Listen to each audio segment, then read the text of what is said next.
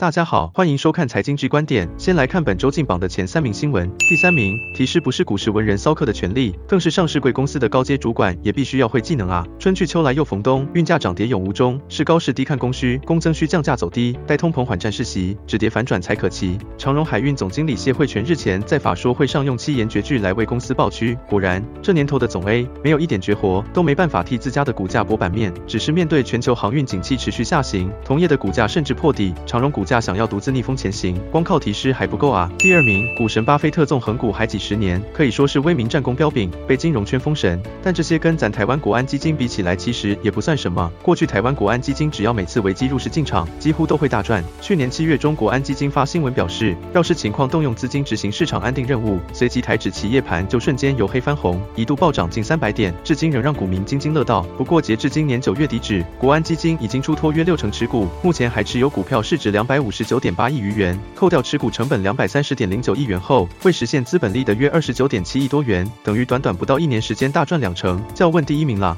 第一名如同金庸小说里面的独孤求败，天下无敌有时真的很寂寞啊，在江湖上要有对手才算是江湖啊。无敌是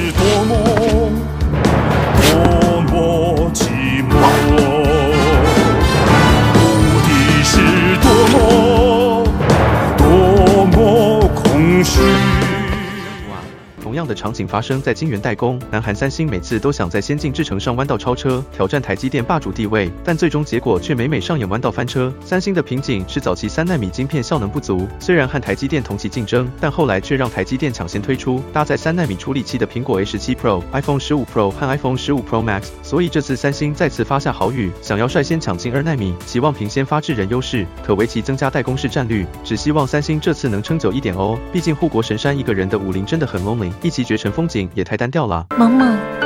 站起来。财经局观点，我们下周见。